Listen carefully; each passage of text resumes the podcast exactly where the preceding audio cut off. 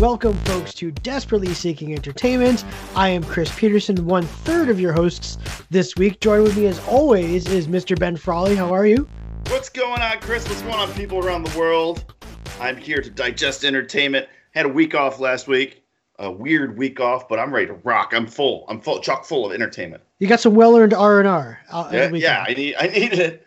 You know, I've been going out a lot, and uh, no, just kidding. Uh, no excuse whatsoever. I was very busy with other engagements. Just kidding. No, nothing. and back with us again is Miss Lynette Williams. How are you? What up? What up? Other than my cat's killing me, I'm great. I was about to say, yeah, it sounds like you- you're getting slaughtered over there. So I hope you're okay. Yep. Yep.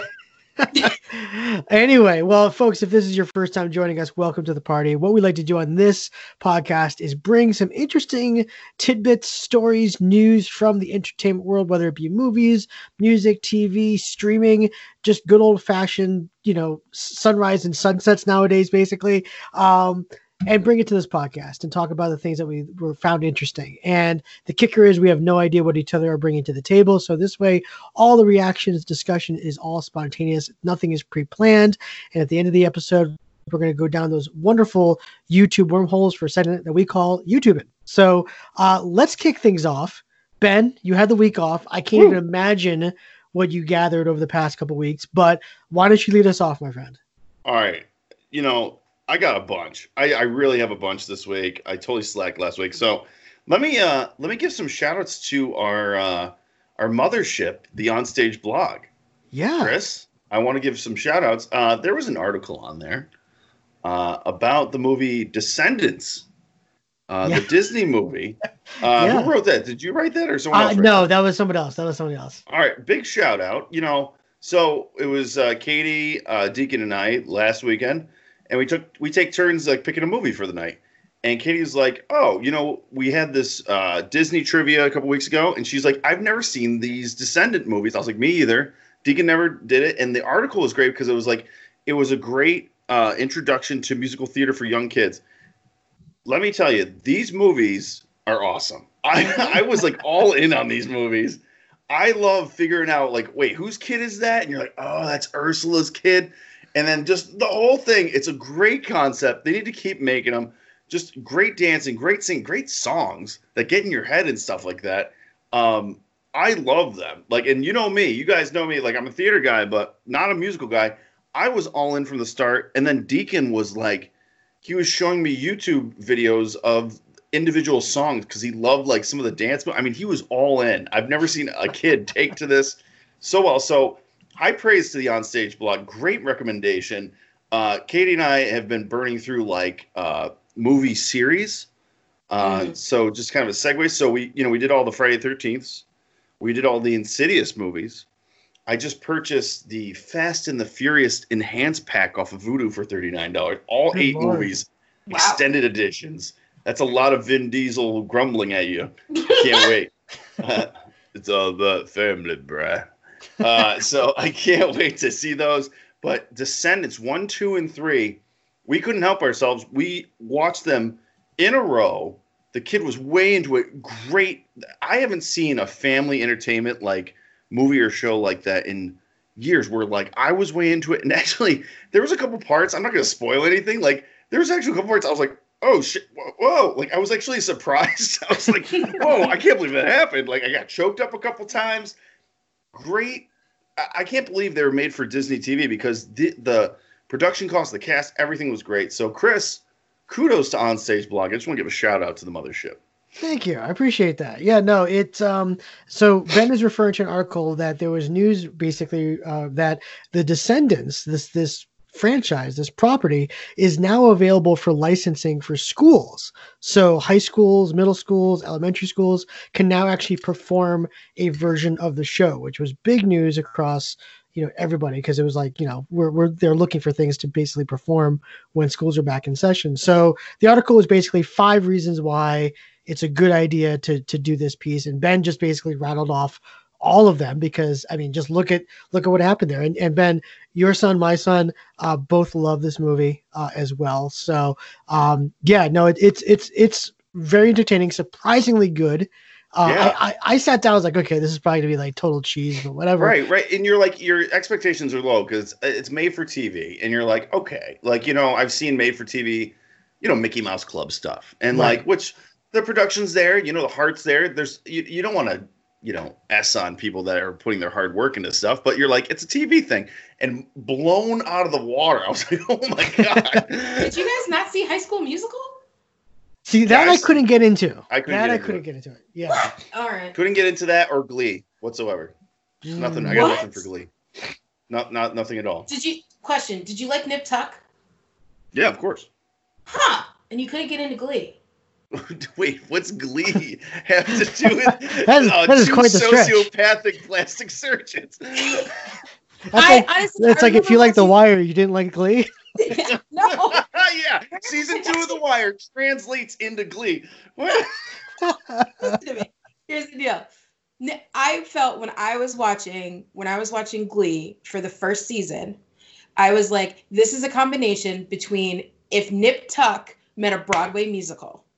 Because their barbs and things were so cutting. And at that point, it was nothing, they weren't those like sick under like kind of under you know what I mean. What is the word I'm looking for? does Famke It's not- Johansson play a life coach in Glee that bangs like an underage son? No. Okay, stop. But I'll check it out. uh I mean, I think don't they get into relationships between a teacher and a student eventually? Anyway, No, but it's no, they they actually stay away from that completely. Oh, they do. What show Yeah. are you watching? I mean, Well, there's music in Glee when they're cutting up people's face, or in uh, Nip Tuck when they're cutting up people's faces. yeah, but the nip tuck, at least the nip tuck I remember was like there were yeah, there were the like serious parts, but there was also a lot of funny parts to it. Maybe I'm just a socio. terrible people. They were the worst people on television. Like I think, I think there hasn't been a worse main character. Like you know how we're in the age of antiheroes. The two dudes from Nip Tuck were deplorable. Terrible, oh, terrible people. Terrible. I mean, I couldn't stop watching. I loved them, but they're just horrible Yeah. people. Yeah. Oh Like man, would think Nip that. I Tuck. think, oh, it was Sean and John were the two guys, I believe. No. And Sean was like the playboy, and you were like, oh, this guy's a sleaze. He's like sleeping all his patients Wasn't stuff. it Sean and Brian? Brian. But then Brian was the married guy, but then he started sleeping around too. You're like, Yeah. man, this guy's a sleazeball too. My favorite episode ever is where the wife like leaves Brian and then she creates a, a an entire emp- empire on semen moisturizer. I remember that. That's like the greatest thing in the world. but anyway, we got we got sidetracked to all right, Siemens yeah. Empire. but, Anyway, right, uh, but that's Descendants, great film series.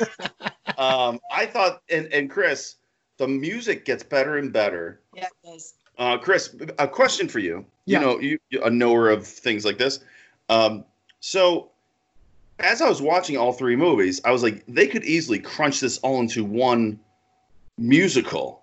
Is Mhm. that what is licensed? Is there like a kind of like a sides for like a big Descendants mu- musical, or is there one, two, three musicals? No, it's well the the the adaptation that was released was just on the first one, and it's actually an edited version, so you don't even get all the songs that are in the movie, so to speak. But yeah, so the the the adaptation that's just been released that's just based on the first movie, with like a you know seventy five percent of the, the of the songs.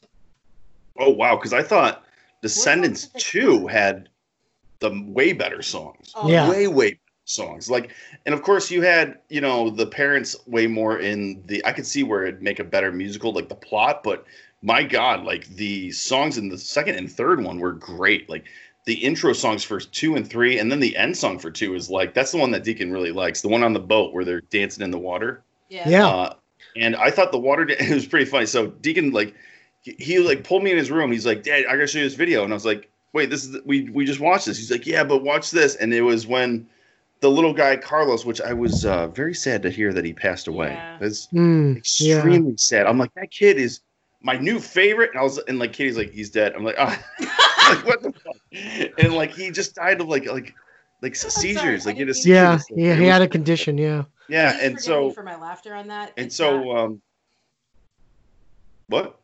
I was saying, please forgive me on my laughter. I literally laughed out loud when you were like, Katie was like, Oh. he's dead. I well, laughed. yeah, I mean, it was a beat. You know, I took a beat, but uh, Right. so, but it was awful, and uh, anyway, so Deacon showed me that water dance, and then I'm like, you know what this reminds me of? There, Deacon, there's this little movie with Tony Jaa called The Protector, where he fights on water in a flaming church. And so I showed him that video. It's very similar. I wonder if the guys from The Descendants 2 saw that Tony Jaa fight and put that in. So, Maybe. So you're yelling at me about Nip Tuck and Glee, but then you can go to the Protector and the Descendants. I, there's well, if you watch the fight scene, they're fighting like they dance on the water. But I, maybe Nip Tuck had I don't know, like scar tissue sex scenes or something. I don't know. I don't. I I missed that episode in Glee. Oh my gosh, I love it. I love it. Good stuff, man. Also- stuff. you know the uh you know who Gaston's son is in Descendants too. Of course. Right. I, I mean, we always had to bring it back to Letterkenny. Oh my god. When he hit the screen, I go, "Oh my god. Is it leg day because that's Gaston's son?" Hate Oh my cardio. gosh, I love it. I love it. All right. Well, Lynette, why don't you go next? What do you got? Um. Oh. Okay. So, uh, I'm gonna actually do something that was announced. I think it was announced today. Oh, this was. Oh, never mind. It was printed April 28th. How am I just finding out about it? Did you guys know that the Cannes and Sundance Film Festivals will stream on YouTube for free? Did it already happen? I didn't know that. No, It it didn't. didn't happen. Yeah. Um, so on Secret LA, I don't know, uh, website. Uh, they, Sorry.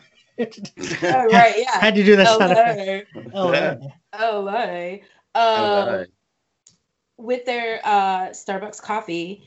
Um, no, apparently, um, as a part of the We Are One Global Film Festival, they're going to um, show all of the Cannes and Sundance Film Festival movies between May 29th and June 7th on um, on YouTube. Huh. And uh, the idea is, is that they would ideally like for you um, to donate to help the cause. Um, but my understanding is it's free, and so therefore you can watch it if you want to. rock and roll. That's Yeah. great. So I thought that was pretty cool. Um, it also includes the documentaries, the shorts, music, and comedy festivals, and panel dis- discussions. So, yeah, pretty cool. That's amazing. That's really cool. I I I don't know if this one hurt, uh, happened. I heard about South by Southwest. They were streaming all their movies that were supposed to premiere. Oh wow. Yeah, so that one might have already happened. They might have already streamed those. Mm, That's really awesome. That's pretty cool. Yeah, I think I mean in this age, I mean whatever content we can get, whether it's new, whether it's old, um, is a good thing. And I, I I don't know how you guys feel about this, but I I'm starting to kind of resent movie studios right now, who are all pushing these movies back, further back, and, and kind of leaving us with with not much right now. And Right. out of just fear of not making money on some of these properties when in actuality i think it would be smarter to just release this one big freaking movie right now because everybody in the world would watch it because there's nothing else to do so like when everybody gets wrapped up in things like tiger king um is because it's really like the only thing that we had going so Right. it's like if marvel said you know what screw it or disney just said screw it let's just put out black widow on on demand everybody in the country would watch this movie uh, because there's nothing else to do. But- so, go ahead. I feel like with the Black Widow property, with I- I feel like it would be okay with some of the movies, but not all of them, because Right. with with the event with the Avengers movies especially, even though I know technically their run is over, um, that whole like interaction of being in the theater in the first like with the audience's reaction to these movies, like I would really miss that, and like watching Black Widow at home because I'm I, it's it's me. There's nobody else Yep. with me. Yep. So like I would really miss those reactions and in those visceral effects where every everybody gasped at the same time. Or like at the end of Endgame or not Endgame, the end of Infinity War when literally all you heard were people sobbing. And I don't mean like sobbing, like I mean like funeral sobbing. Like Yeah. my my dad just died sobbing. Yeah, like, Like- beginning of Endgame too.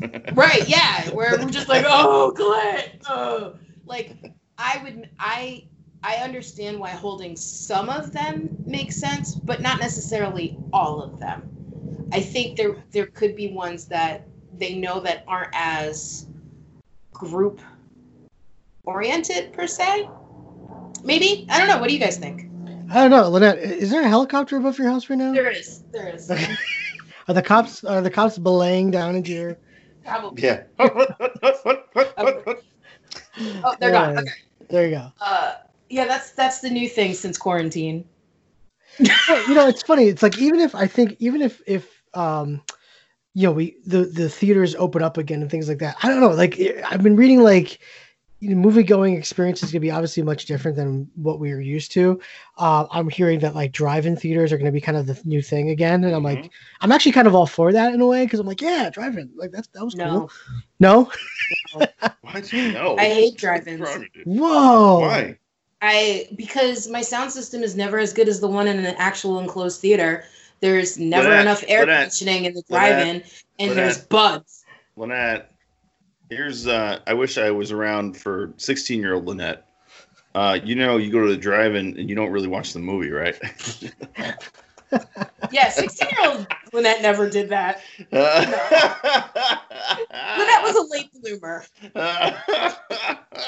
I don't think I watched all of any movie at the drive-in. I mean, I've, I've definitely gone to the drive-in in college, and Well- I well, that totally just fell asleep. I didn't even do anything then. So, that drive-in was fantastic. But anyway, um, Southington Drive-in, Chris. That was a good one. that was a good one too. That was a good. Oh my god, that was a great one. Ah, I love it. All right, well, good stuff, Lynette. Good stuff. Oh, oh. Speaking good. of uh, drive-ins, though, I just want to give a shout out to someone I've given shout outs to before, Nomad Cinema, and he's a local guy. Um, it's a local company, and they're teaming up with a drive-in around here to do a showing. And so what they did is they created an event, and everyone on Facebook could vote on what movie is being shown.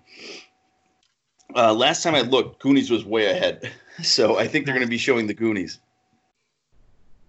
So that's uh, that's happening around here. So. Nothing wrong with that. Nothing Yeah. wrong with that at all. Uh, I I actually put that on the other day for for me and Sam to watch, and he was all into it until a certain point, and uh, then he was like, "No, I'm I'm done with this." But Oh, what, what was it? Chunk or Sloth? chunk, oh, ch- uh, sloth, sloth, Yeah. yeah. Pretty scary. pretty scary. Uh, it, like the opening, he didn't even get to like the where he becomes like friendly. He, it was just like that first scene, Yeah. and he's like, "No, I'm out." I was like, "Okay." No. we made it that far though. It was good. So, um, all right. Well, let let's get into it. Um, so for my first story, um, big news that just broke literally like an hour or two before we went on air tonight. Uh, but the news is that the Broadway show Frozen uh, is closing permanently. It's done. Um, you know, all these Broadway shows uh, had basically been suspended, basically up, up until September 6th. But realistically, no one was expecting to go back to work until the holidays or after the holidays. Um, but this is the first big musical that had not posted any sort of closing notice or anything like that before COVID 19. Um, and it really kind of came out of nowhere in a couple different ways. And it's it's obviously sad, but um, it's very worrisome for a lot of people because a lot of people thought that of all the shows that were going to be able to come back from this, you know, the ones backed by Disney uh, would be. And because this one fell, uh, and you know Disney, you know, reporting that they lost 1.2 billion dollars last quarter, um, that has a lot of people concerned that if if Disney can't bring their properties back, what does this mean for everybody else? And go ahead, Lynette. You were about to say. I was just gonna say they're not making room for like because aren't they working on Hercules? Wasn't They- that supposed? To, they did develop Hercules. There was no plan on bringing it to Broadway just yet, but there it was. It was there, um, being developed. I know Hunchback Notre Dame has been in development for a couple years too. It, ha- it had to run a paper mill, but yeah, I mean, it's it's one of those things where are we going to, you know, if Disney can't make it work, you know, is is the Shubert organization going to be, be able to make it work? Are all these other production groups, Scott Rudin being the jerk that he is, but still, it's like, does he have the ability to be able to remount these these productions? Because that's basically what it is. It's a remounting. So um, it, I can tell you that you know from the comments I'm seeing on my Facebook feed from Broadway actors and things like that, a lot of people this this really has shaken the community uh, because it's like this was not of all these shows this was not supposed to happen to these ones so uh, lynette i just wanted to start with you because i know you, are big into broadway as well what, what do you what are your thoughts on frozen closing and basically the future of broadway going forward yeah so my first thing is is that um, uh, my friend Sarah, Ben, you actually met her at Comic Con. I don't know if Chris, you ever oh, got yeah. a chance to meet her. Oh, yeah. yeah, yeah, yeah. Her, the girl that she used to babysit for, was playing Anna when it closed for this. Uh, um, and I forget, I forget her name. Um, but she was all excited. Um, she got to go to her opening night, and then like literally, they were just like, and now we're closed. oh, it wow. was like because she she basically got to do it, I think, for a little under a month um, so my heart goes out to her and the entire cast. And honestly, like the cast setup, I was actually willing to go see it again um, because it had what's her futz from um, um, DC's Legends of Tomorrow. She played Hawkgirl. I forget her name, but she was playing Elsa, and she was the first Black Elsa. So even though I'd seen it twice, I was willing to go back and see it again just for that.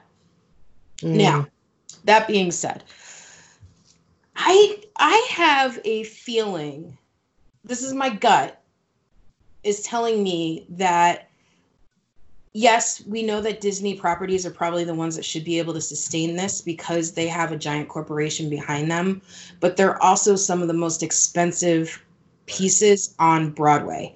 So to have to have them in limbo for this long, I would feel that that's probably why they can't back it my gut is telling me that what will probably happen from this is yes, theater will come back, but we're gonna we're I think we're gonna go back to the way it used to be with smaller shows and maybe less budgets and kind of trim back the spectacle. And me, I'm hoping that there will be a creative catharsis out of this and we'll start to see more of that original product come out um, maybe bets on smaller things, unknown things. We'll start to take chances because that's the only thing we can afford, which would be hmm. great. Like I'm hoping, point. I'm hoping it will bring a renaissance. Yeah, we'll see. We'll see. Ben, what do you th- any thoughts on this? Uh, yeah, well, I, you know, Lynette is right. You know, I was talking to someone today, and uh, there's this guy named Techmaster 2020. I think he's on TikTok or one of those things. I don't know what's going on. Uh, but in the in this quarantine, my man built a real working Iron Man suit, and he lit a fire with one of his palm blasters. And so, if that guy, after eight weeks of quarantine, can build an Iron Man suit, hopefully there's some playwrights out there going nuts in their houses and just doing some little theater stuff, just like Lynette said. You know what I mean? Absolutely. Um, yeah. So, and and I think you know the spirit of theater lives on, just like the '90s live on in uh, Portland. Uh, so I want to, I want to hope that it's out there. I mean, uh, I think I sent you guys the video. Like uh, my friend Vinny from Elmira, shout out. Uh, you know, he's taking some uh, classes out in LA and had me do the the monologue from The Shining for him. So you know, where there's a will, there's a way, and so I think people are out there creating and hopefully you know singing and doing monologues and the whole thing. So I I'm with Lynette. I, I hope that this is there are some positive things to this that you know maybe the way we ingest theater like you know lynette your story a couple weeks ago about seeing shows online you know maybe that's the future i mean it's kind of a bummer because you're not around a lot of people but you know maybe for a while that's you get some good performances out of it i was talking to a friend about how I would pay I I would pay like a discounted theater ticket per like 20 bucks maybe if they arch- if they showed if you paid for a ticket and they showed the archived Broadway movies or Broadway videos even though they're stationary they're old like I would pay for that if they got them Have you ever seen those? No. It's they're they're not worth your 20 bucks. All right. It's it's literally imagine like almost like a fixed camera in the booth. Mm-hmm. And and they're just filming it downward, so it doesn't really capture the details of the performances. Um, you're it basically it it looks as if you're like in the back row of the audience looking down on the stage. It really That's is only usually where I sit, so I'm okay with that. so for you it's okay. Yeah, and I usually it- pay a hundred bucks for that. a lot of people assume that it's like these pro shot like versions Oh, yeah, of these no. things. And it's like no, no, no. They're strictly for like archival purposes. So it literally is a fixed camera at the top of the theater looking down on the stage, and it's it's not great. I I once did that for a show, and I was really I walked away really really upset that I spent all that time doing that. But um, but I actually you know, to your point though, because I think you do have you do make a good point. I I suggested, and I'm going to probably make this point again on, on a future column about doing audi- audienceless shows of these Broadway productions and literally either doing a simulcast uh, or some sort of tape thing where you get like access to it for like 24 hours. But like, I don't, I wouldn't mind paying, you know, $50 to see the hot new Broadway musical or play or whatever it is, you know, uh, from the comfort of my home. Like, and Like a if I only. Like exactly and if i and i get access to it for 24 hours um you know they, they can definitely do things to, to make to limit pirating and stuff like that do it why not makes Right. sense to me Yeah. so I mean, and go. it sounds like actually. Sorry, I know I'm changing the subject again. It, um, to nip Tuck- does it sound like nip tuck They didn't No. no, no, no. My- Is there know, enough my- Tuck musical coming out? my favorite, my favorite MCC is actually they're doing one act plays. So once a week, um, it's a limited time that you can go on, and the tickets are, I think they're like eleven dollars. They might even be cheaper than that. But you can go on and um, on YouTube, and they're doing staged readings just like they did with uh, the one that I talked about with Melissa Torme and Oscar Isaac. Um, so they're now this is a thing that they're doing every week. And so it's a different play every week. You just have to sign up for their newsletter to find out which one's which. wow awful So, yeah. Um, so people are starting to do things. It's just a matter of how do we get our musicals? Because plays are easier, musicals are tougher. right right well we'll see we'll see um all right well ben back to you my friend what, what's your number two this week Uh, hold on. Uh, Prince is doing uh, push up in spandex fishnets. I'm really distracted and I'm questioning everything about my sexuality. No, you're not. You know what it is. You got it. Everybody. i'm i'm mesmerized by the fish Yeah, just what the hell? Like, look, what is this guy doing? Anyway, oh, for the folks at home, I'm watching uh, Prince live 1985 at the Carrier Dome. Uh, just amazing concert. I'm watching it on silent. I'm gonna go back and listen to it because oh my god, he's going nuts. Anyway, so uh, my news story for today. I, I have a bunch of news stories, but I wanted to break this one out.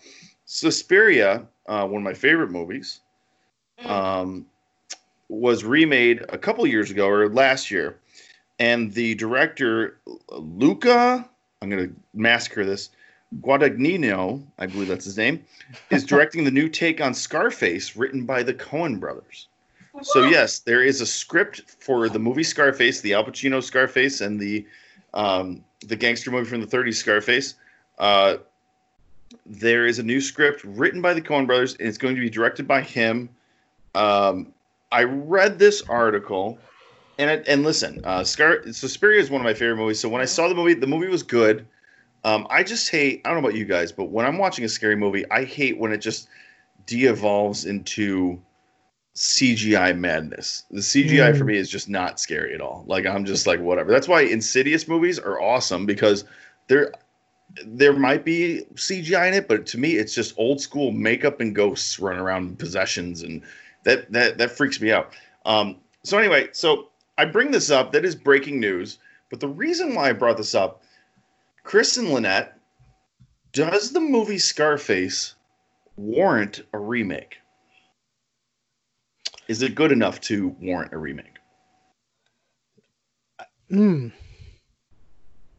Because here's here's my take. Here and this is a Go hot ahead. take. So so Chris, you know, uh, I sent off my 20 best films ever list to you, um, and I did little blurbs and stuff. And which My by the way that's getting published uh this week so Oh, nice. Yeah. Uh, I wasn't sure if you were compiling them or doing something with them. I don't know. Um, so, but you know, Scarface came across that. You know, so what I did for my best top twenty is I did genres. I was like best action movie, best war movie, best gangster movie, best love story, best musical. You know what I mean? I, I would just, and then I would kind of look at those and then make my own opinion. Scarface popped up. Um, I'm gonna say that Scarface, the movie with you know the Brian De Palma movie, that is with Al Pacino, written by Oliver Stone. I mean, that's that's a murder's row of creative minds. I'm gonna say it is one scene away from being ultra cheesy that almost unwatchable. Or Mm. I think Pacino brings it together, and that's why we're here. I mean, we're watching for you know Cuban accent Pacino. I mean, he is just carrying that movie. He is great in it. He's Mm. you know he has that it factor. It's freaking Al Pacino. I, I without him, like imagine someone else playing that part, and it'd be racist and weird. like, but since Al Pacino's like commits to things so hard, you're like racism doesn't even enter your mind. You're like, oh, here's this like short Italian guy from New York City, why playing a Cuban guy, but like it's such a uh, legendary performance. You're just like, this is amazing. So I can't imagine that a remake, even with someone with Cuban descent, is going to be good at all. I, I Right. just, I, I just, I can't see it. I, I, I just, it's going to come out. It's going to be okay. And we've seen the Coen Brothers come out with just okay movies too. Suspiria, the remake, was just okay. It was a great okay. See, So- I didn't see the first one, but I love Suspiria. Yeah. Um, yeah, I mean, it, don't get me wrong. Suspiria, like the remake, is really good. Like up until the end, when it gets a little CGI for me, and I was like, they they lost it just at the end. Um, but anyway, so Chris, does Scarface? That's my take. But what, does Scarface deserve a remake? Oh, that's a good question. Um, I agree with you. It is definitely one scene away from being a mess, and then like one scene, like take away one scene, you might like alter its greatness in a way. I don't know if that makes sense. Um, Yeah, I think that th- there are elements of the movie that are definitely problematic in some ways, like F. Murray Abraham, for instance. Like his, like you, you say, like Al Pacino's portrayal is, is very sincere and genuine. F. Murray Abraham is just ridiculous in that movie. But um, oh yeah, that is rough. Yeah, it's I haven't seen it in a while. I was thinking about Oh. buying it actually.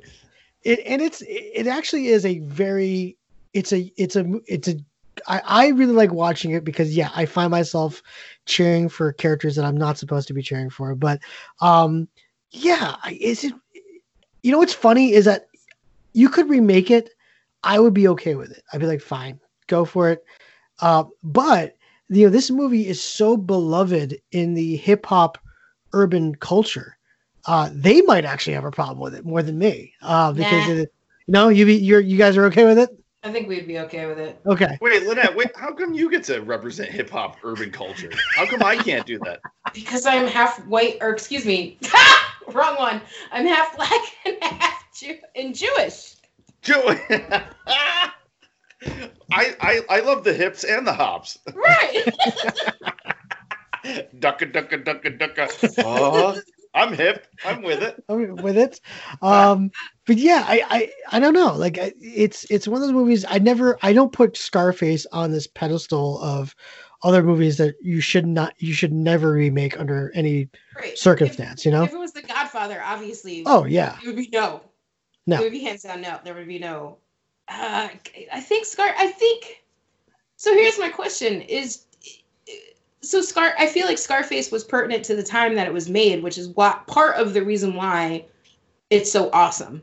Hmm It's very. I mean, right, do we right. really care about a cocaine kingpin anymore? Like, is that a real big? Is that even a thing? Like, I mean, Right. we we already have our methamphetamine kingpin. That's Walter White. You know what I Right. mean? We, we right. Scar that that show is a remake of Scarface. You know In what a I mean? way, It's yeah. Yeah. a modern time Scarface. Like that's if Yeah. you're gonna re have a Scarface in today's culture. I mean, uh, you know, speculating on people's drug business during these quarantine times. There's probably lots of cooks out there because cops aren't entering people's homes right now. Just putting that out there. Trust uh, me, everything so- is going up.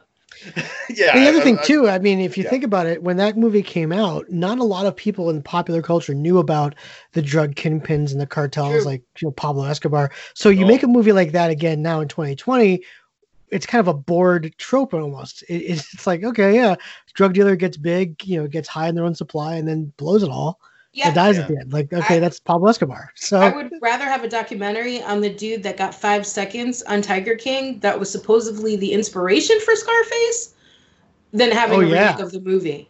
yeah, Wait, what it that happened? guy. What? I didn't hear that. Yeah, the guy, the, the guy that they couldn't get into his his animal sanctuary, sanctuary. I use as quote air Yeah, quotes. Quotes. Yeah. Um, he was the um, he was the um story behind Scarface. Like he was what they he the whole he even talks about how yeah that whole scene about me walking in the bank with like 50 bags of of cash Oh he's yeah. like he's like technically he's like it wasn't duffel bags it was garbage bags but yeah that happened like you're just like wait what and then they talk about how he used the animals to like to get the drugs across he's like i didn't like they were like he didn't care if the animals died or not he would just stuff a snake with coke and send it across the way yeah. and, sh- and ship it as Yeah, an well, exact animal but Yeah. i'd be more think you're- interested in you're his totally- documentary Yeah, I think you guys are totally right. I mean, like, and if you watch the behind the scenes on Scarface, I mean,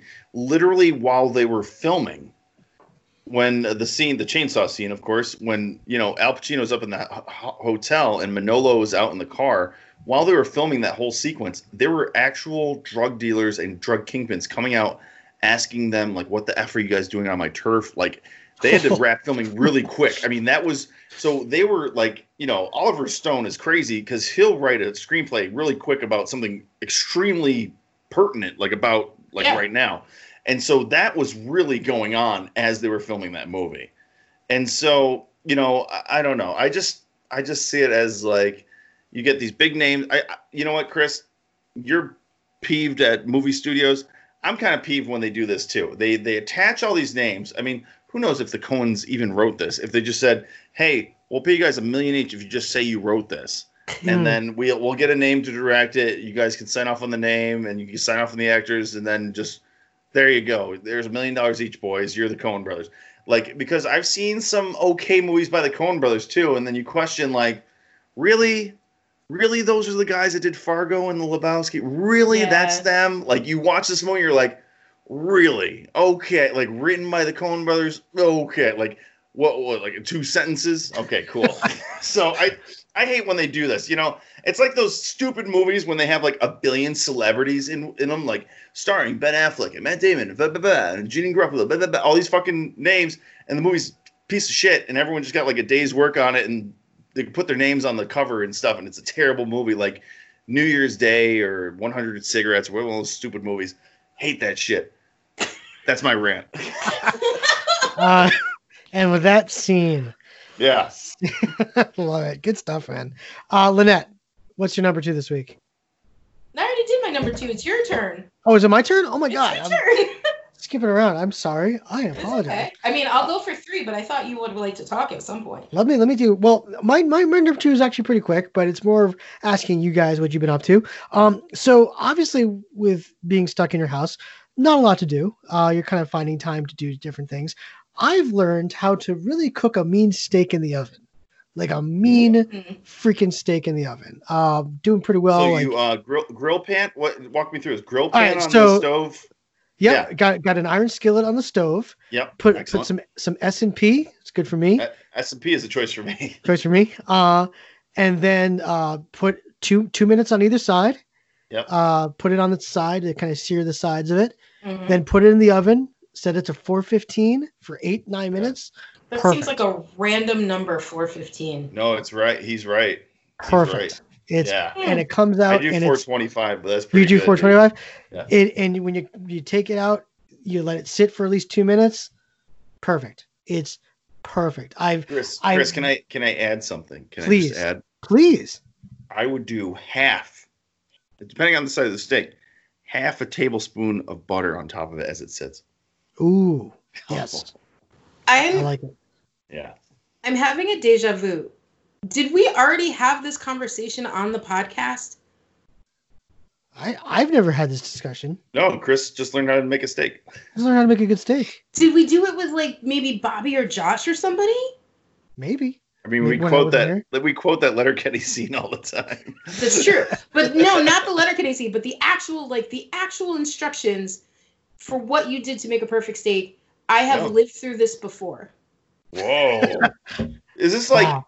is this like a on air we're recording a deja vu moment. That's wild. Yeah. That's wild. That's wild. Well, anyway, um, and because of this, now I'm like all about steaks, or I'm all about cooking. I'm all about all these other things and discovering kind of new cool recipes. So I just didn't know, are you guys dabbling into any new foods, new cooking methods, anything at all? Ben, I'm gonna start with you. Chris. Yeah, yeah, Chris. Here we go. Hit me. First off the bat, okay, just I'm gonna keep on the barbecue roller coaster with you, okay? Um, so I got a grill. So my grill like s the bed last summer. So I finally got a new uh, propane grill, right? Mm, But I also have a Weber grill, like a little ghetto Weber grill in the backyard. Uh, and I've always wanted to do a beer can chicken. My friend Tim, big shout out to Tim McKenna, he always would do a beer can chicken for his Fourth of July parties. And I know it's very simple. You know what I mean? You know, uh, half a beer, stick the, the chicken over, but you got to rub it. I did this amazing rub and stuff like that. And then uh, uh, I did it over uh, charcoal mm, which Mm. is that is quite tricky because the charcoal could go out. Mm. You have to get the charcoal really hot at first, get the chicken really hot, and then let it sit. And it's almost like the Weber grill becomes a slow cooker after a while. So interesting. I had to get this. It's it's called a um, it's a charcoal chimney, and so it's just this like metal kind of cylinder that's about like I don't know six inches in diameter. It's this little guy. You Or it's throw all called the a charcoal coffee in- can. Huh? It's called a coffee can. Right, it's coffee can size, but it has a handle and stuff, but and it has a, a, a hole on the bottom where you put newspaper, so you can start the charcoal. It sits in there and gets like red or orange hot. Ooh, Pour it in there, then you do the chicken with the beer can, and then you rub the chicken down with like a rub and stuff like that.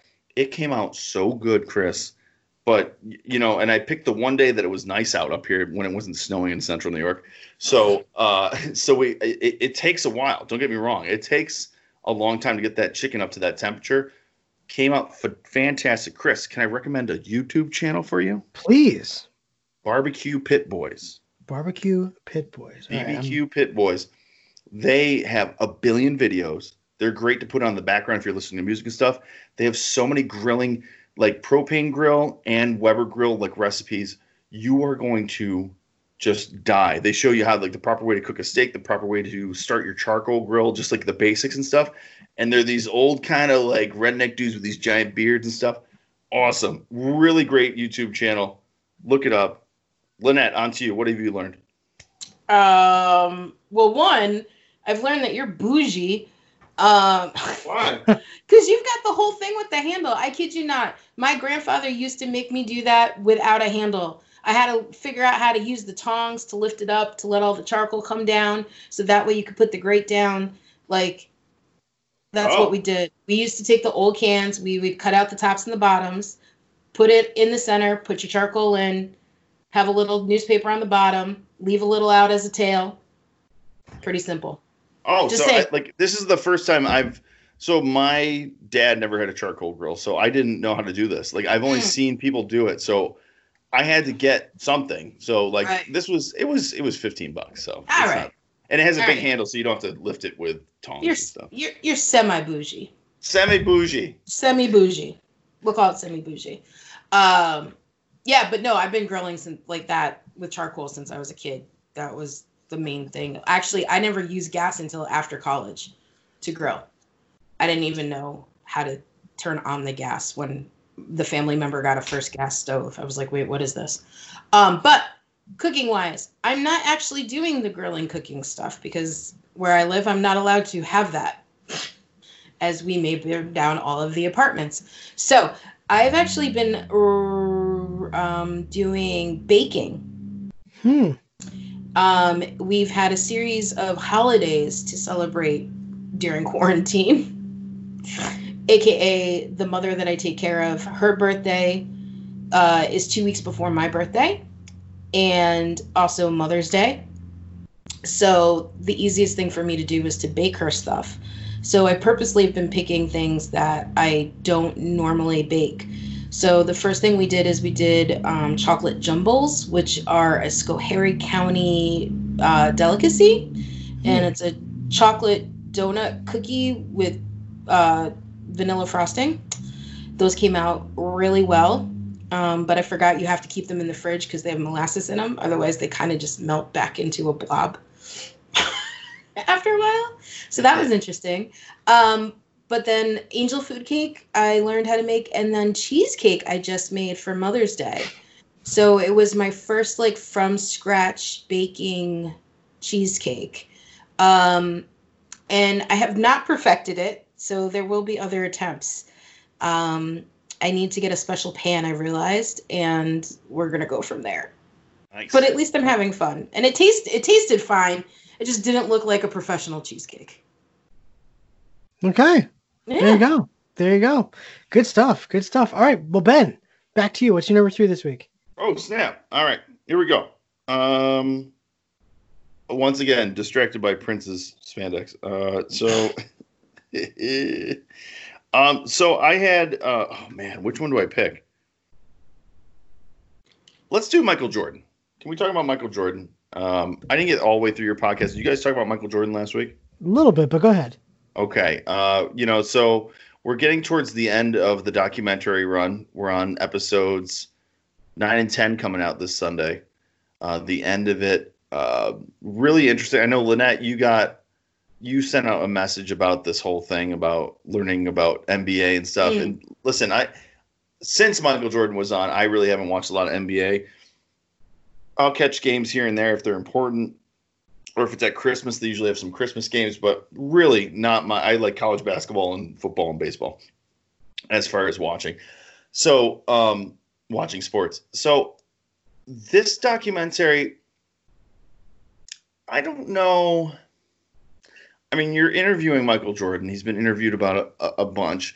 It's a really interesting thing to. What's striking me as interesting is we have never had someone like him since. Mm-mm. Someone that is, I mean, Michael Jordan was, I think the last two episodes, they talked about what a cultural force he was. I mean, he was in music, movies, TV, commercials on people's clothing. I mean, Yeah. it was everywhere. Like his brand was in the in the world too. It didn't matter if you're in Russia, China, America. I mean, people loved Michael Jordan. You know what I mean? Like we might have, you know, Tom Brady, one of the greatest of all time in football, but that's one sport. Like Michael Jordan transcended all sport. I mean, he was the king of cool, and he was so awesome. And I, I, I think that is the legacy of this documentary. Is and you know when you hear stories from like Larry Bird and Michael uh, Magic Johnson and stuff, and they just say, you know, don't piss, don't wake up the dragon, don't piss Jordan off, or he'll just unleash hell on you. And like to be so good at something is just is superhuman. You have these professional. It's almost like they're like faking it. Like I mean, like they were throwing these games for him, like because he makes them look like little kids. It's like he's dribbling around little six year olds on the court. Like it's like, oh, I made fun of Michael, or I didn't say hi to him at this dinner, and then he owned us and he scored 53 points the next night. It's like, and he could turn it on. It was almost like he knew what he was doing. Like he would intentionally get fired up and then would go out there. It's just, I just want to say that this documentary is awesome. I know that this was a brainchild from uh, Bill Simmons. Um, from when he started 30 for 30, even before he was fired from ESPN, because he went in there and said he wants to do the OJ documentary and the 10 part Michael Jordan documentary. And, and since, you know, since the ESPN like uh, reunion, they've made up uh, Bill Simmons and ESPN pretty much. But that was his brainchild. And I just want to say, like, this is, uh, you know, I'm, I'm, I'm glad something like this came out while I've been stuck inside. Chris, are you happy with the Jordan documentary? Are you, are are, there things that are missing for you? What's what's your thoughts? Uh, You know, it's funny. It's uh, the only thing that's missing. I, I feel is like, man, I just want to see more, just pr- practice footage. Like, ju- give me more like on court footage between him and the team and things like that, without necessarily like narration or kind of a plot point to it in a way. That's what Yeah. I was kind of looking for. But other than that, no, I, th- I think it's it's being it's perfect. It's it's paced perfectly. It's not showing Jordan in this angelic light, uh, so Yeah. to speak. Um, you know, I, I know that the reason why we're getting it is, you know, a big reason was Jordan had to say yes. Um, and uh, there's a great article on ESPN that kind of talked about the the the pitch process to get this you know on air and how hard it was to get Jordan to say yes to this. So it's very interesting on that end. Uh, I almost want to see a documentary about that, but Yeah. um, Getting Yeah, no, yeah. but yeah, no, it, it's you know for for uh, people of our age, I mean, it's it's it's just a reminder of like how good this guy was. But I get it. I get the tenacity. I mean, look, I'm not. This is gonna sound. ugh, this is gonna sound really douchey, but um, I as he was explaining like how he would invent slights in his head or like little things to you know amp him up and things like that. I'll be very honest. I do the same with onstage blog. Like if Mm. there's like Mark Peikert who from playbill.com, I don't like Mark because he was he wasn't pleasant to me, you know, once when I met him. And now I want to screw over Playbill every single chance I get. um Paul Paul what's his face from broadway.com.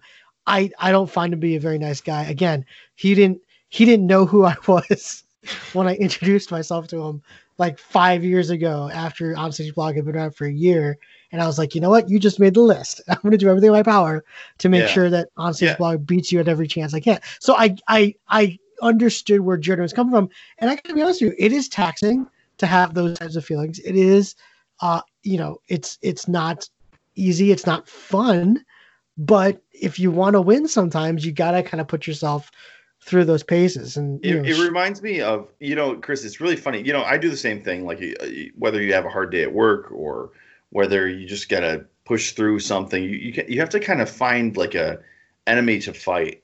Um and i don't know if that's like sports or if that's competition or if that's some sort of drive in me uh, it, it reminds me of this is, this might be way out there but it reminds me of howard stern interviewed billy corgan of the smashing pumpkins all right. Mhm. and he asked him he's like so who are your peers as bands and stuff like that? Like nirvana and, and and you know billy was like yeah you know i wish i could write songs like kurt could you know he was very gracious. And then uh uh stern said pearl jam. And then billy goes no they're shit. They haven't wrote a good song since their second album. They're they're awful. Well I, I blow them out of the water every day. And stern was like Whoa. you know, Billy, I get it because I've read about you and you were a former basketball player in high school and a wrestler. You know, he would cut weight and like a wrestler. You know, he would he was a he was a uh, high school athlete and stuff and did the band and that fuels his songwriting is knowing that Pearl and so he might not and Stern even said you might not really think that but they're your enemy in your head and you need to do better than them and you Yeah. are better than them. And there is some sort of drive that you can push yourself. And i love that story that chris you know like now jordan's like yeah that never happened. That coach never came you know he never slided me. I just i just made it up so i could get pissed off and and score like 100 points in that one game. So it's really interesting to see the insight of to see the insight of a champion you know what i mean? Like and he's not apologizing he's like yeah i was a dick i would scream at these guys i would yell at them but we needed to win i hated that feeling of losing Yeah, yeah. So I, I hate it when I look at my stats on Onstage Blog and I see any of those websites ahead of me, and I'll do everything I can to get ahead of them. And uh, yeah, I, I I I know the feeling. I know the feeling. Lynette, how about a- you? I well, I have a question for you, Chris, because you said that you were disappointed that there wasn't as much practice footage and things like that without narration.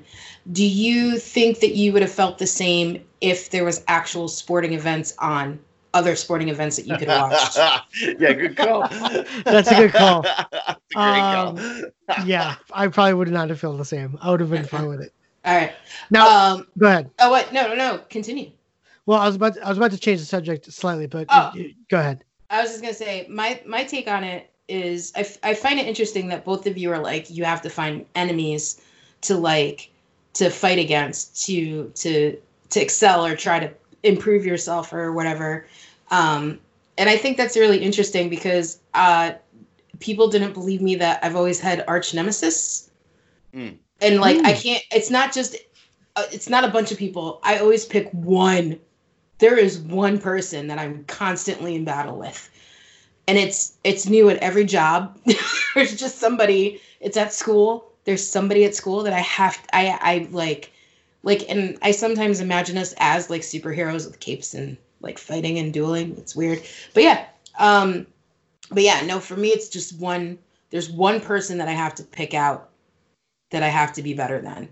Um, and it doesn't it it can change like and it drops off. As soon as that's over that arch nemesis is gone. That idea that i need to like i had one for nursing school. As soon as i graduated it was gone. I had Hmm. one for albany med when i worked there. Um, as soon as i went you know as soon as i was out of there that was gone. Like it's just they just drop off and then i don't care about them anymore. But while that time is happening there's like an alpha that I have to pick out of the group and be like, I will be better than you. Yeah, Wow. then I, you know maybe it's maybe it's like a human services kind of field thing because very you know nurse or counselor are very thankless jobs. You know, I mean they're extremely thankless, True. and so there's no one at the end of your shift going, "Hey, Lynette, good work. Why don't you get home and get some sleep? I'll see you tomorrow." Like you just there's just some other asshole taking over for you that looks miserable too. Right. Uh, so that they're like, "All right, how's everything?" It was terrible. Get in there. All right, bye. Like, Yeah. it's it's awful. So you know, I- you have to pick something you're fighting for. I- You know, I don't like. You know, I don't like to go spiritual in here, but like I like to believe that like when I'm like like a really bad day at work, like I'm talking about like cleaning up poop kind of Mhm. day at work, or oh, like, that's a normal day for me. Oh, nurses. That's yeah. Clean up poop or like you know talking down a psychotic person for three hours or something like when Again, normal. right when I uh, when I have one of those days, I like to picture myself like, all right, when I get to heaven after this life, I'm going up the tiers of heaven.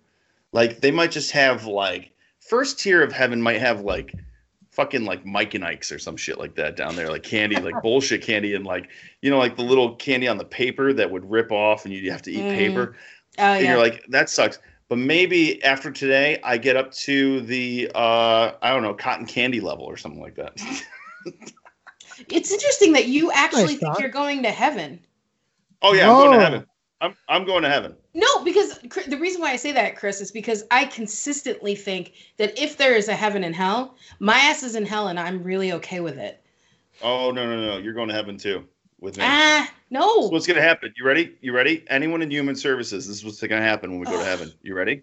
So you're going to get your wings and shit and you're going to get like a fluffy pillow and like the guys you know st peter whoever he is and see you through. He's be like, all right, this is your cloud right here. You'd be like, oh man, that was a hard life. Can I just take the rest? Yeah, but can you just put your wings down? Uh, your office is over here. And be like, your office? What is that? Yeah, you have a caseload. We got some people you have to watch over here. You'd be like, fuck, your shift is over in like 900 years. So it's That's basically like So that's gonna happen to all counselors and nurses. So, so buckle it's up. basically like defending your life. You just go into like the next like your your, Yeah. your same job but in a different place. So there same, you go. same thing if I like went out and went crazy and killed someone tomorrow. I get to prison and be like, all right, this is your cell with your stuff. And be like, oh, sweet, my cell. Can I just take a nap? Yeah, but put it down. Here's your office over here. Office? What? what the office? Yeah, there's some people over here that need some drug and alcohol counseling. God damn it. Same thing would happen. I'd be like, what the fuck? I That's can't even rest in here.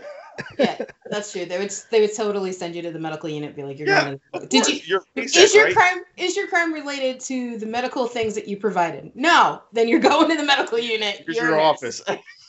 You're right next to the warden. Like, do I have to wear a handcuff? No, you wear a suit. You wear anything you want. Do anything you want. Lunch is at noon. We'll see you there. The only difference is we don't pay you here. That's that's it. That's it. That's the That's it. Love it. Love it. Good stuff. Uh Lynette, what's your number three? Well, oh, my number three. Uh, my number three is I'm very, very, very, very, very excited for. Sorry, I'm loading the article so I get it right. Um, so it was announced that there will be an audible. I'm so excited about this. An audible radio drama of Neil Gaiman's Sandman. I saw this. Yeah. Yeah. Um, and it's starring like the cast is ridiculous. It's James McAvoy is gonna be um Morpheus. Um I can't where did the picture go? I lost the picture. But like it's like a star-studded cast. I'm super oh Kat Dennings plays Death. Uh oh Riz gets to play. Oh, I'm so excited. Have you guys read these the Sandman series? I have no idea what this is. Explain. Okay. So Neil Gaiman is the author of Good Omens, um, American Gods. Okay. Yeah. Yeah. Yeah, yeah. He wrote like he actually wrote an entire comic book series um and it's 75 volumes Hmm. and it's called sandman and we start off where um basically the dude that handles all of our dreams nightmares and all that other stuff uh he's the keeper of the king of the dream world. He gets captured by humans for seven years. Um and then he escapes. And so then that's where the story picks up is what happens when he escapes human captivity and what he has to do to kind of like bring things back. Um i'm currently in volume two of this series though i've i own like the first four. Um but i mean this stuff is dark and it's dc vertigo Hmm. so, and it's one of the few ones where he they actually gave him special permission to bring in other comic book characters. So, like, there's a stint where Constantine comes in, and he needs con- yeah he needs Constantine's help to do something to wrangle somebody back, and then um, I think he even meets up with like Batman or something. Like, it's crazy. Um, and so like all these characters kind of come in and out and then they have their own character loops like there's there's own characters that are involved in it. Um and it's just really really amazing really fascinating stuff well written.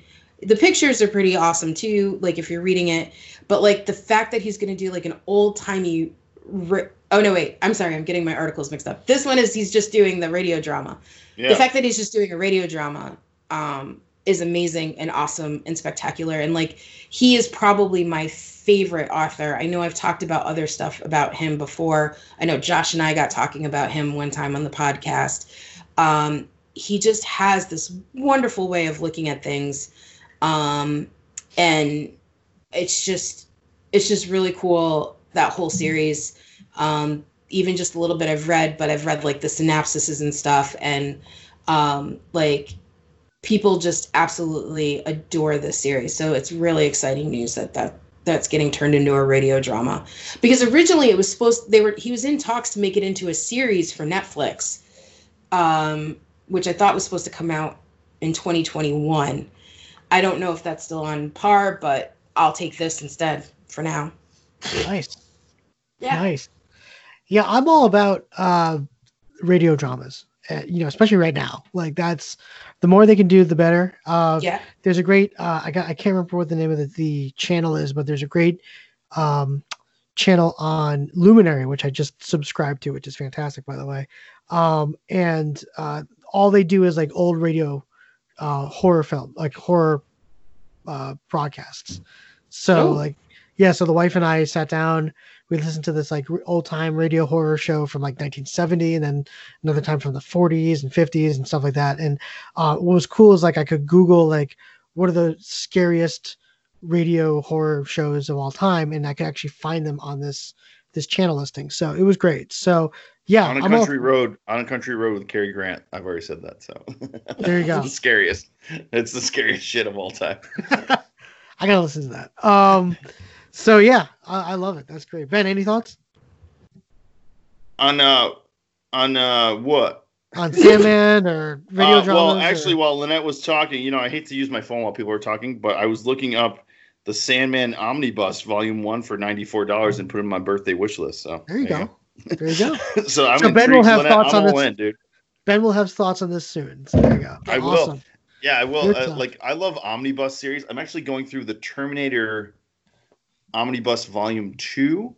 So, like, when the movies would come out, they come out with these like comics, like Aliens, Predator, and Terminator, and there's these great collections. So I'm going through the Terminator ones. They're awesome. They just have to do with like uh, Sarah Connor just giving birth to John Connor. Great, great comics. Really good stuff. Nice, good stuff. All right. Well, moving on. Um, all right. So for my my last one, Ben, uh, and Lynette, Ben, I gotta I gotta bring up some interesting news that that popped up, uh, from one of your favorites, uh, David Lynch. Um, so I don't know if you follow David Lynch on social media. But- I, I don't, but now I have to. You, What- now you have what's to. he on? What's he? What? I think this was Twitter. I think it was Twitter or Instagram. But All right. I'm not. I don't have those. I'm an old man. he he posted he posted a 30 second video on his social media channels where it literally is just giving the weather forecast for Los Angeles. So this is what he says on his video.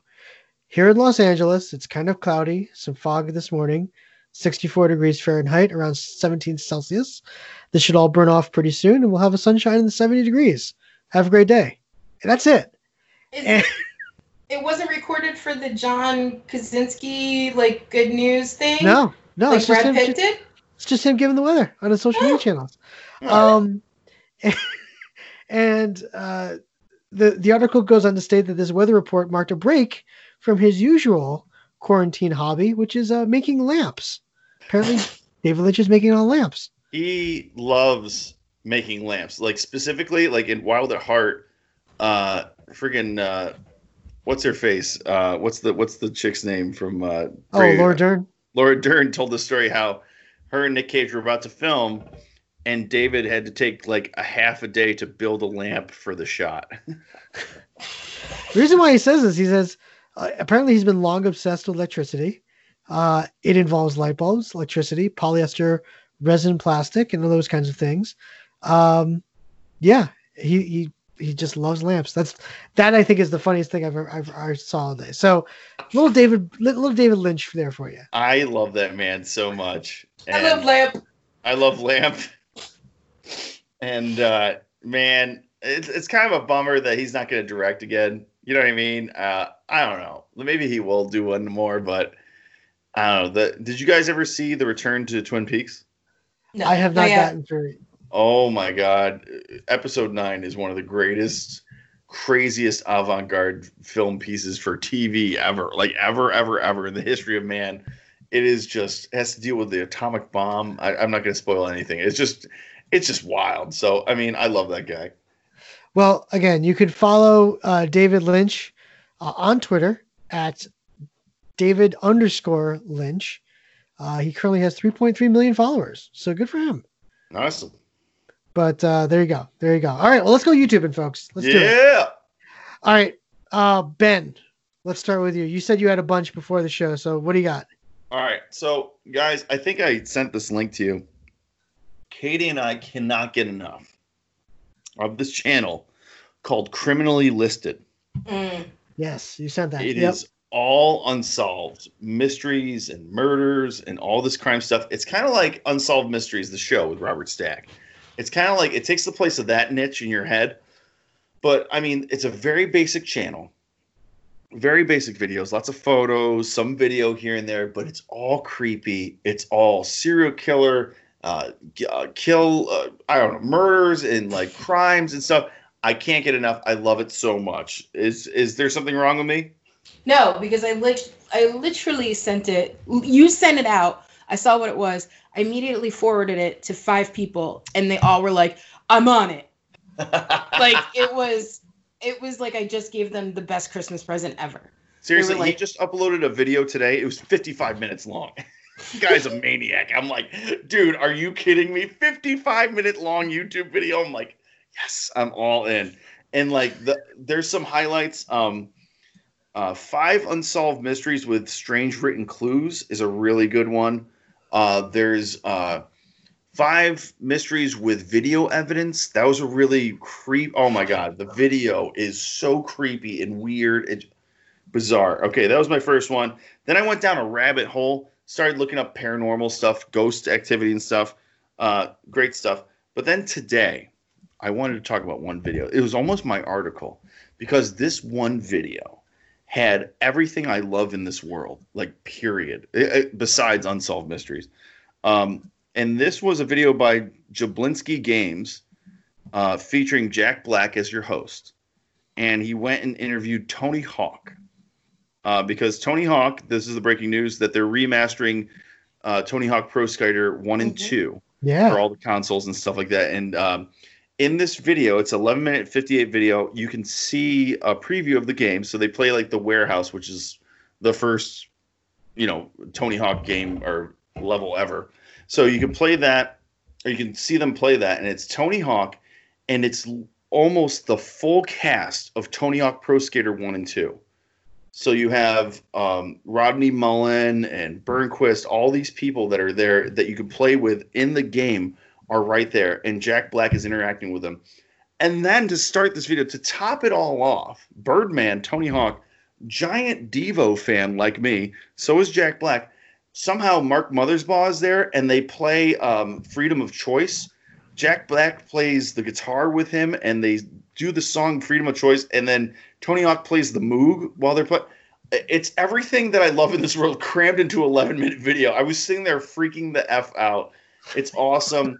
um, Chris, I don't know if uh, your little guy has played Tony Hawk, but these games hold up like crazy. Deacon loves Tony Hawk too. Actually, the other morning before I had to get him off so I can go to work, he's like, we, "Do we have time to play Tony Hawk?" I'm like, "No, dude, we gotta go."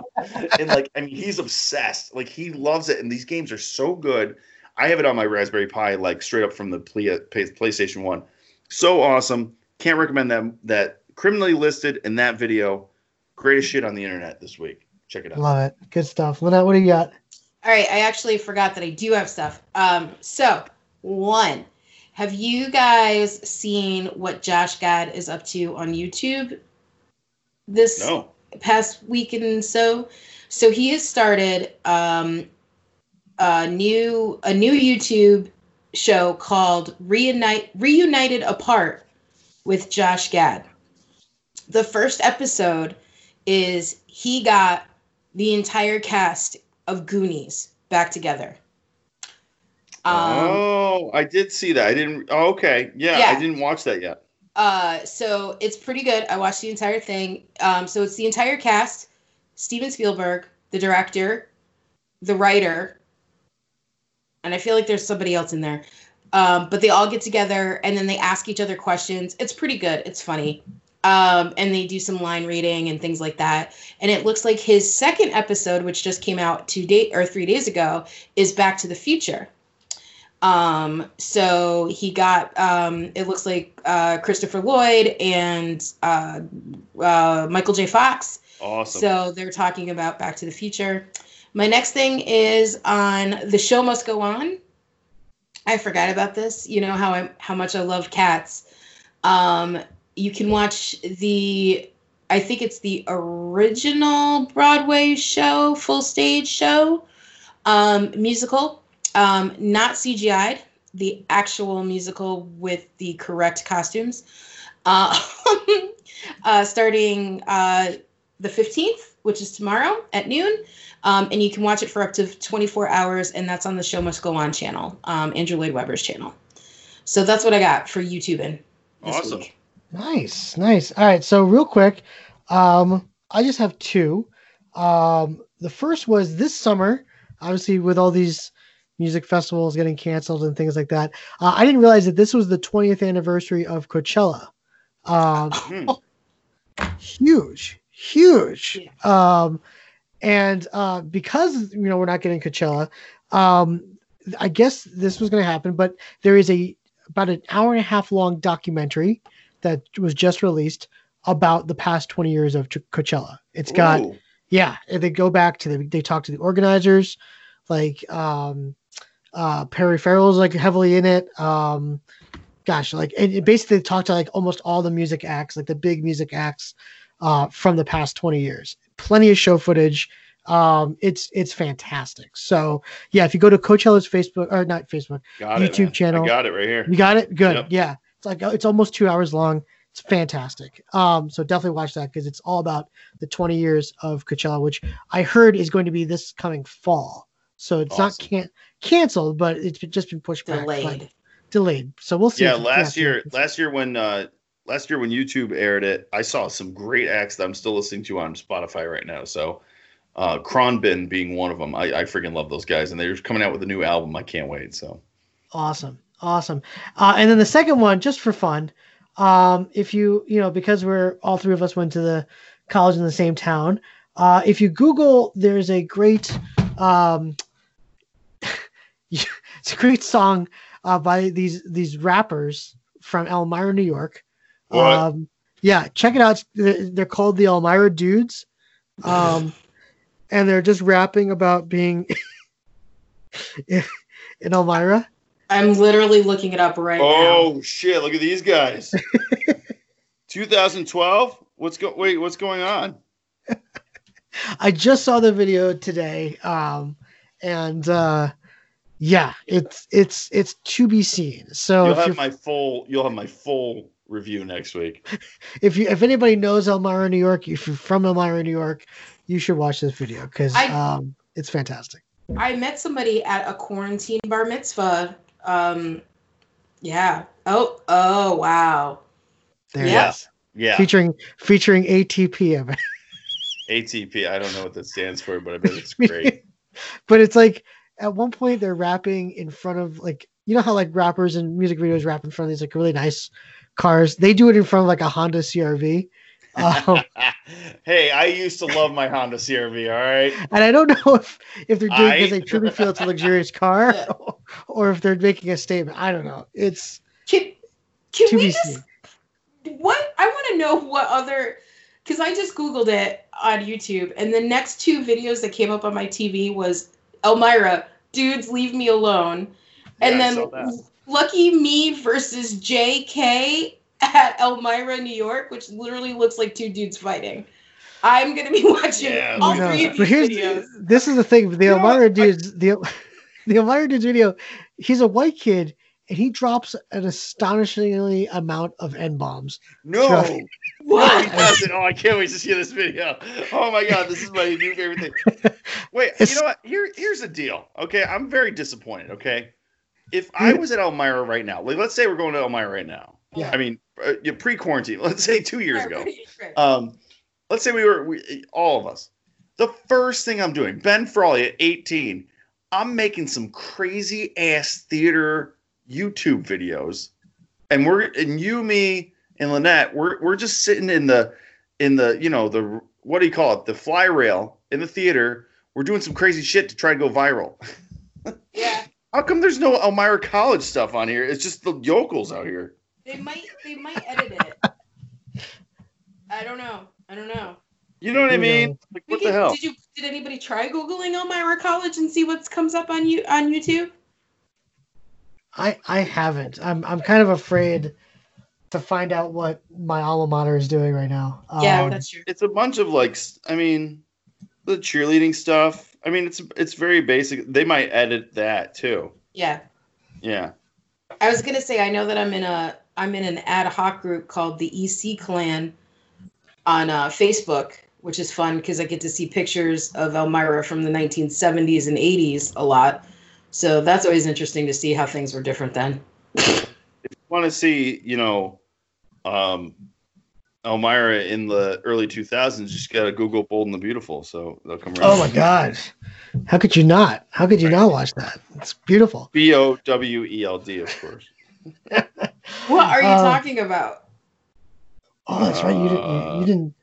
I don't think. I don't think Lynette knows about that. I graduated in 2000. oh yeah, that's right you weren't in the movie you never saw my movie I don't think I watched your movie. It's called Look Up Bold and the Beautiful Part One. I chopped it up into parts because you could only. Uh, this was 12 years ago. I uploaded it. You could only upload it uh, into 10 minute segments, so I had to chop it into parts. Okay. All right. Bold, it's- but B O L E D. Yeah. Okay. I'll do that right after it's Elmira definitely- Days. It's definitely worth it. It's definitely. Oh my God, Lynette, buckle up. I love it. All right, folks. Well, that's going to do it for us uh, this week on Desperately Seeking Entertainment. Ben, thank you, my friend. Yeah, thank you guys. You're the best. Absolutely, Lynette. Thank you. Thank you. Happy belated Mother's Day to any mothers out there. Yes. All right, folks. We'll see you right here next week on Desperately Seeking Entertainment.